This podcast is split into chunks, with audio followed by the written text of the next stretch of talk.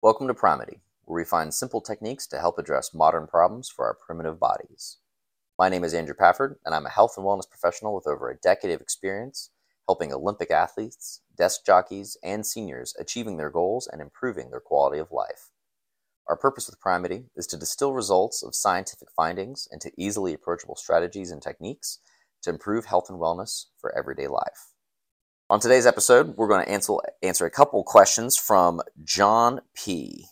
You sent them in, so now we are getting to brass tacks. So, question one If you were on a tight time crunch for your workouts, what are the four to five, quote, must do exercises to maximize your time? Thanks, John. So, this is sort of the quintessential, if you want to call it like men's journal article, right? Like, what are the three best exercises for abs and blah blah blah. Everyone wants to kind of put a spin and say something is the magic bullet. If something was that effective, everyone would already be doing it all the time because the result the results would be undeniable. The reality is is that nothing is you know Lord and Savior for the exercise realm, and everything is fair game. Everything has a purpose and a place. That being said, if you are in a time crunch. Obviously, being able to knock off a couple birds with one stone is a great approach. The beauty is, however, that we can do lots of different movements that are what we call multi joint motions or things that utilize many muscle groups in order to execute one movement. Think of a squat, arguably one of the quintessential movements, not just because it uses so much of our lower quarter, but because it's also very functional as well. We should be doing squats every day on a daily basis without even thinking about exercise. It's just what we do to get down to pick up something from the floor, get out of a chair, bend down to pick up a loved one, you name it. So, if I only have time to do a handful of movements, I'm not necessarily going to think about a particular movement that I'm wanting to do, I'm going to be thinking about a movement type that I'm wanting to do. So instead of thinking about shoulder press or shoulder flies or scaption raises or deltoid, you know, something with the arms, I'm going to be thinking about pressing or pulling. So you've got pec flies, bench press, skull crushers. All of these things are pressing motions. So if you're in a time crunch, and again, this also is assuming you have access to equipment. So if not, we can give you sort of the body weight uh, um, equivalents as well. So if I'm going to try to get a pressing motion, I'm going to think about either pressing straight over my head or pressing straight in front of me. So you've got a shoulder press and a bench press. I don't want to do both at the same time. So if I'm in a time crunch, I'm going to pick one pressing motion. Um, there's also variations you can do be doing on that. You can be doing a one armed shoulder press. You can be doing a javelin press. You could be doing an over um, a um, behind the back press. You can be doing a push jerk. You can be doing a split jerk. There's lots of different variations on pressing motions that you can be doing. But just picking one for that day and utilizing it and sticking with it. So thinking about your groups, you got your press, you've got pulling, you've got legs, and I kind of like to break legs into either symmetrical or asymmetrically loaded. So if I'm doing a deadlift or squat or I'm jumping where I'm driving through both of my feet evenly, that would be your symmetrical loads. Your asymmetrical loads would be all of your lunges or stepping, things of that nature. So I'm going to try to do a press, a pull, something with legs, whether it's asymmetrically or symmetrical. And then just to say I did it to make sure everything's working, I'm going to do something with trunk or core. So thinking about not just your ubiquitous ab exercises, but also back as well. So you've got your good mornings, your Supermans, something to help that posterior chain as long with the what we would think of just as your abs, right? So if I'm short on time, there's no must do exercises. I would say there are must do groups. So your four that I would argue would be a push, a pull, core, and legs would be as we would identify them. So that would be my go-to. And then that gives you a nice variety because if you're if you're short on time, you're not limited to just doing three exercises or if you're not a big exercise aficionado, you're not always doing the same three all the time and you get bored of doing it. It gives you a lot of room to wiggle, keep things fresh, but because you're still engaging multiple groups at once, you're still able to hit shoulders, pecs, and triceps all at the same time without having to spend, you know, 45 minutes doing an upper body push day per se. So then number 2, we've got does it matter what time of the day I work out and are there advantages disadvantages to working out early or late? So there are disadvantages disadvantages to pretty much every situation because nothing is black and white. Otherwise, if it were so detrimental to one's health to work out, you know, late at night or early in the morning, no one would be doing it and the gyms would be closed during those times so that no one could do it, right?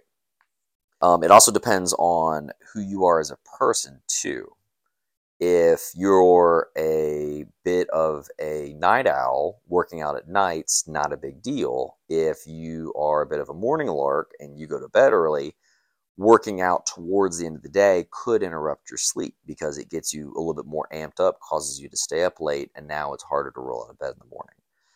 Um, the other thing to take into consideration with working out during the time of day is your not just your schedule but what you're also trying to accomplish in that schedule as well. So really all these factors they kind of sound like common sense but you'd almost be surprised how many people neglect to really think about their day and the kind of impact that exercise can have. It also depends on the kind of exercises that you're doing too.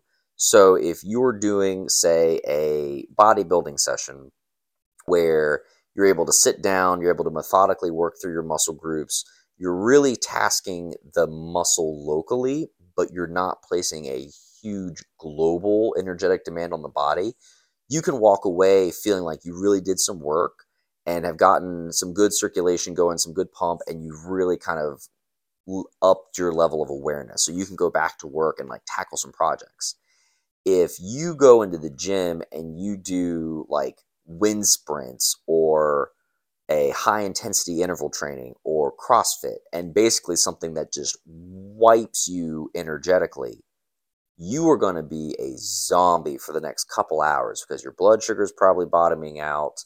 You know, everything is exhausted. You want everyone to leave you alone. You hate life for a while. It takes you some time to recover. Your pro- productivity is going to go to crap when you go back to the office because you're going to get in front of the computer and zone out for the next 30 minutes to an hour while your body is just trying to preserve itself and survive at this point.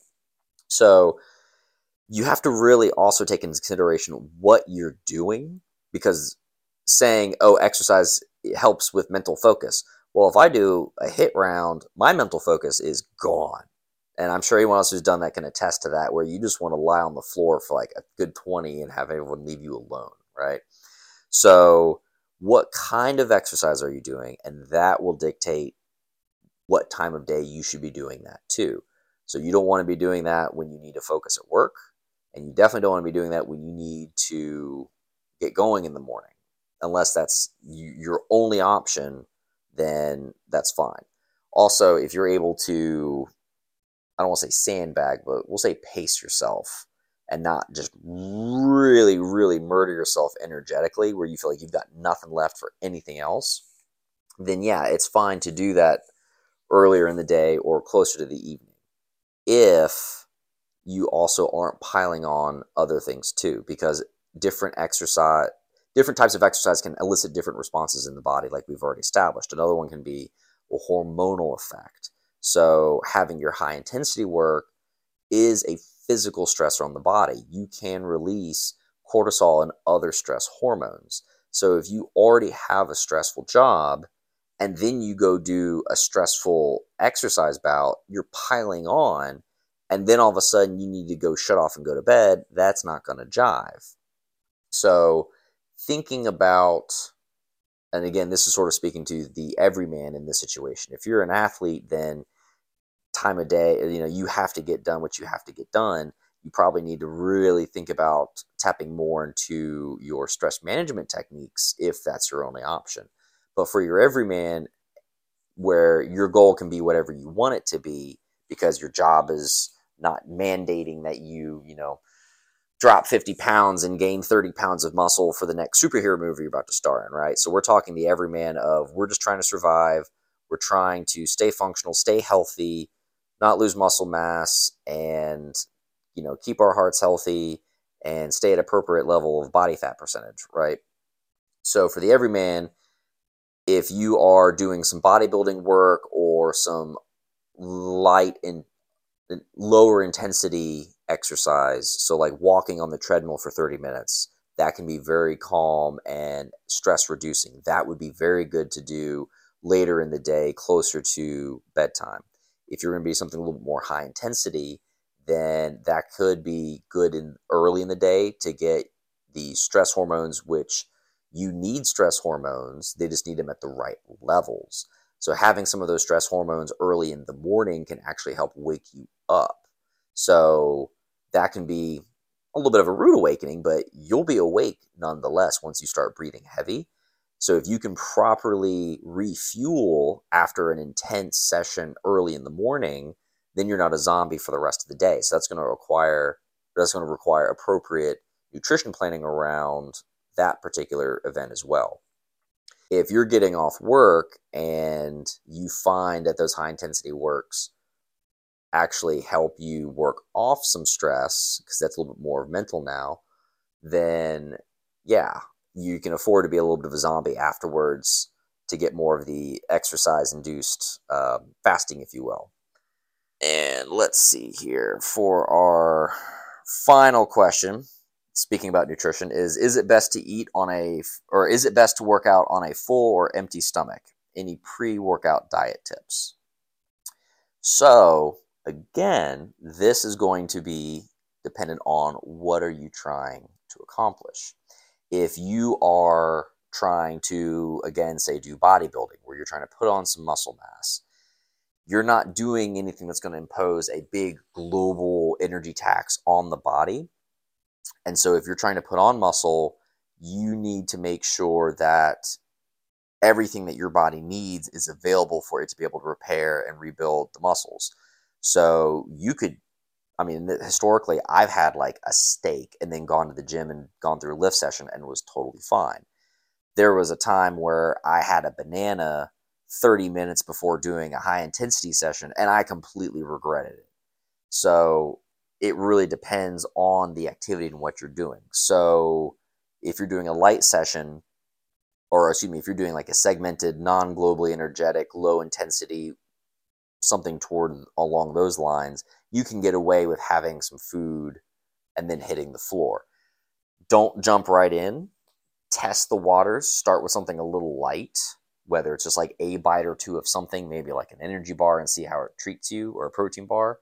And if everything goes according to plan, then you can kind of ratchet up a little bit more. If you're doing something more high intensity, then you would want to have something with some energy close enough to the session that it is what we call bioavailable within the body. It's been broken down, digested, and it's basically going through your bloodstream before your body starts to regulate and put any extra into storage.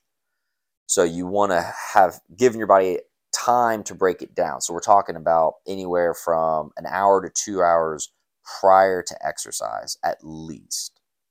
If you are say fasted or you haven't eaten in a while, chances are your blood sugar is already going to be start to be dipping so if you start all of a sudden doing a high intensity exercise where you start burning off energy insanely fast, you were already close to that lower threshold. Your blood sugar is going to tip dangerously low and you're going to get sick. Your body's going to start shutting down. You're going to get the shakes.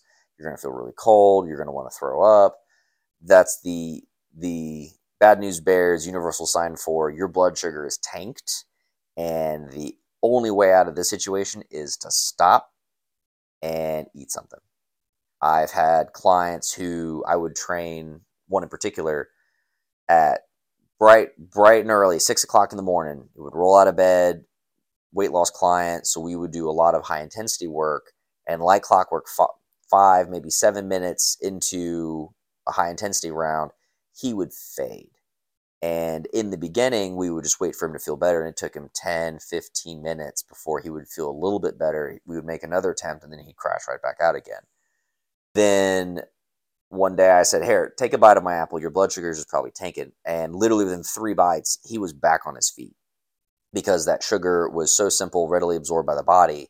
It was enough to get him through that he would now, lesson learned, have a thing of yogurt before our sessions where it was small enough, it was light enough, it was easily absorbable enough that it didn't make him sick, so it didn't weigh him down, but it gave him enough of a sugar boost in the morning that he had that energy readily available. And it was like a new man where, yeah, the workouts were tough, he had to stop to catch his breath, but he was no longer bottoming out and getting sick. So if you're doing something that is high energy, you're going to need energy to fuel you if you are doing anything explosive.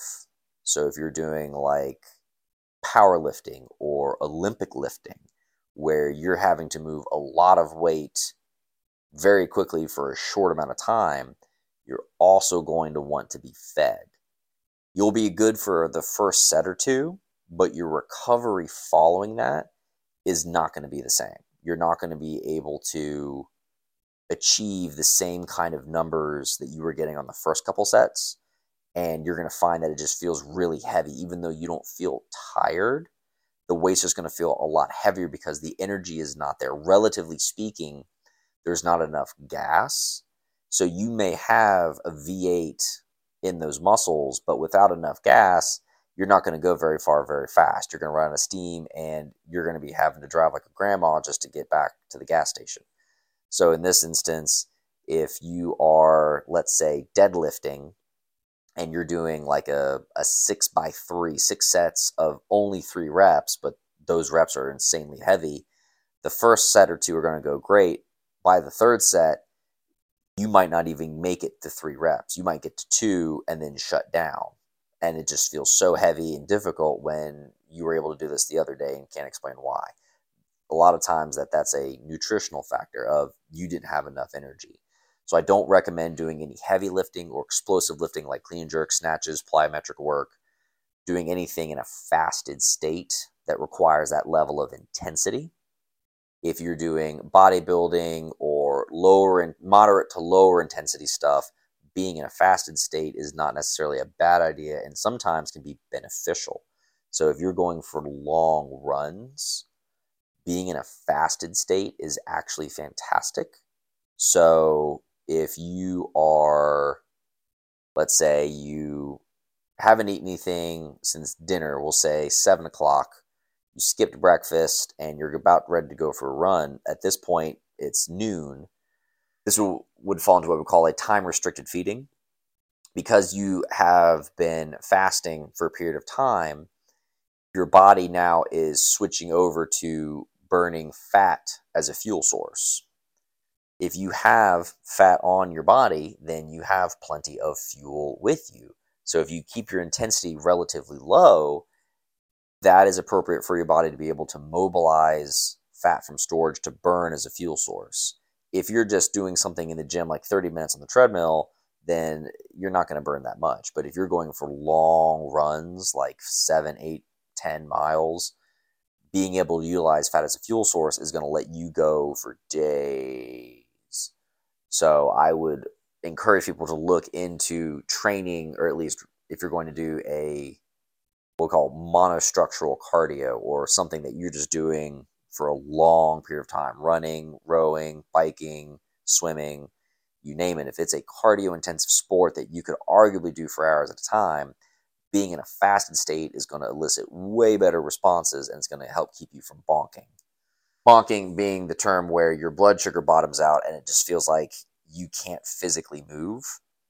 For some people, the quote unquote second wind that you get after bonking is due to what's known as exercise induced ketosis. Well, ketosis, or in this case, fasting, utilizing that fuel or utilizing fat as a fuel source So your second wind, all of a sudden, your body's able to tap into the fat supplies because you've burned through the carbs. It takes it a hot second to switch gears. So because you went through, you were doing exercise, burned through all that energy, you ran out of energy, body needs to keep going. Once it switches over to fat, exercise induced ketosis, now you can go forever. Now you have a second wind. Well, if you've already fasted before the race or your training starts, there's no bonk, there's no wall to run into. You're already fasted, you're already utilizing fuel. So now you can just go right out of the gate and be able to manage and maintain a pace for, you know, and actually ha- have a game plan and not pray that you don't bonk. So, in terms of is it best to eat before or after, it really depends on what you're trying to accomplish. So, the higher the intensity, the more you're going to want to have something in your system the lower the intensity, the better you can, the more you can get away with not having something or even not having anything at all could be beneficial. So it really depends. If you're going to do cardio bouts, I would advise trying to get into a fasted state. That's going to take a little bit of doing. Don't just skip a meal just cuz. There's a lot more research that goes into that. But I would recommend kind of doing your homework into fasted states and if you're going to be a, something more on the performance side of quick and intense or heavy, then yeah, you're going to need some food and fuel. Uh, let's see. I think those are the three big questions for today. So thank you for that. Keep those questions coming. We really appreciate it. That gives us more fun things to talk about. Let us know what you all are interested in, and we will try to get those answers to you for our future episodes. Until next time, take care.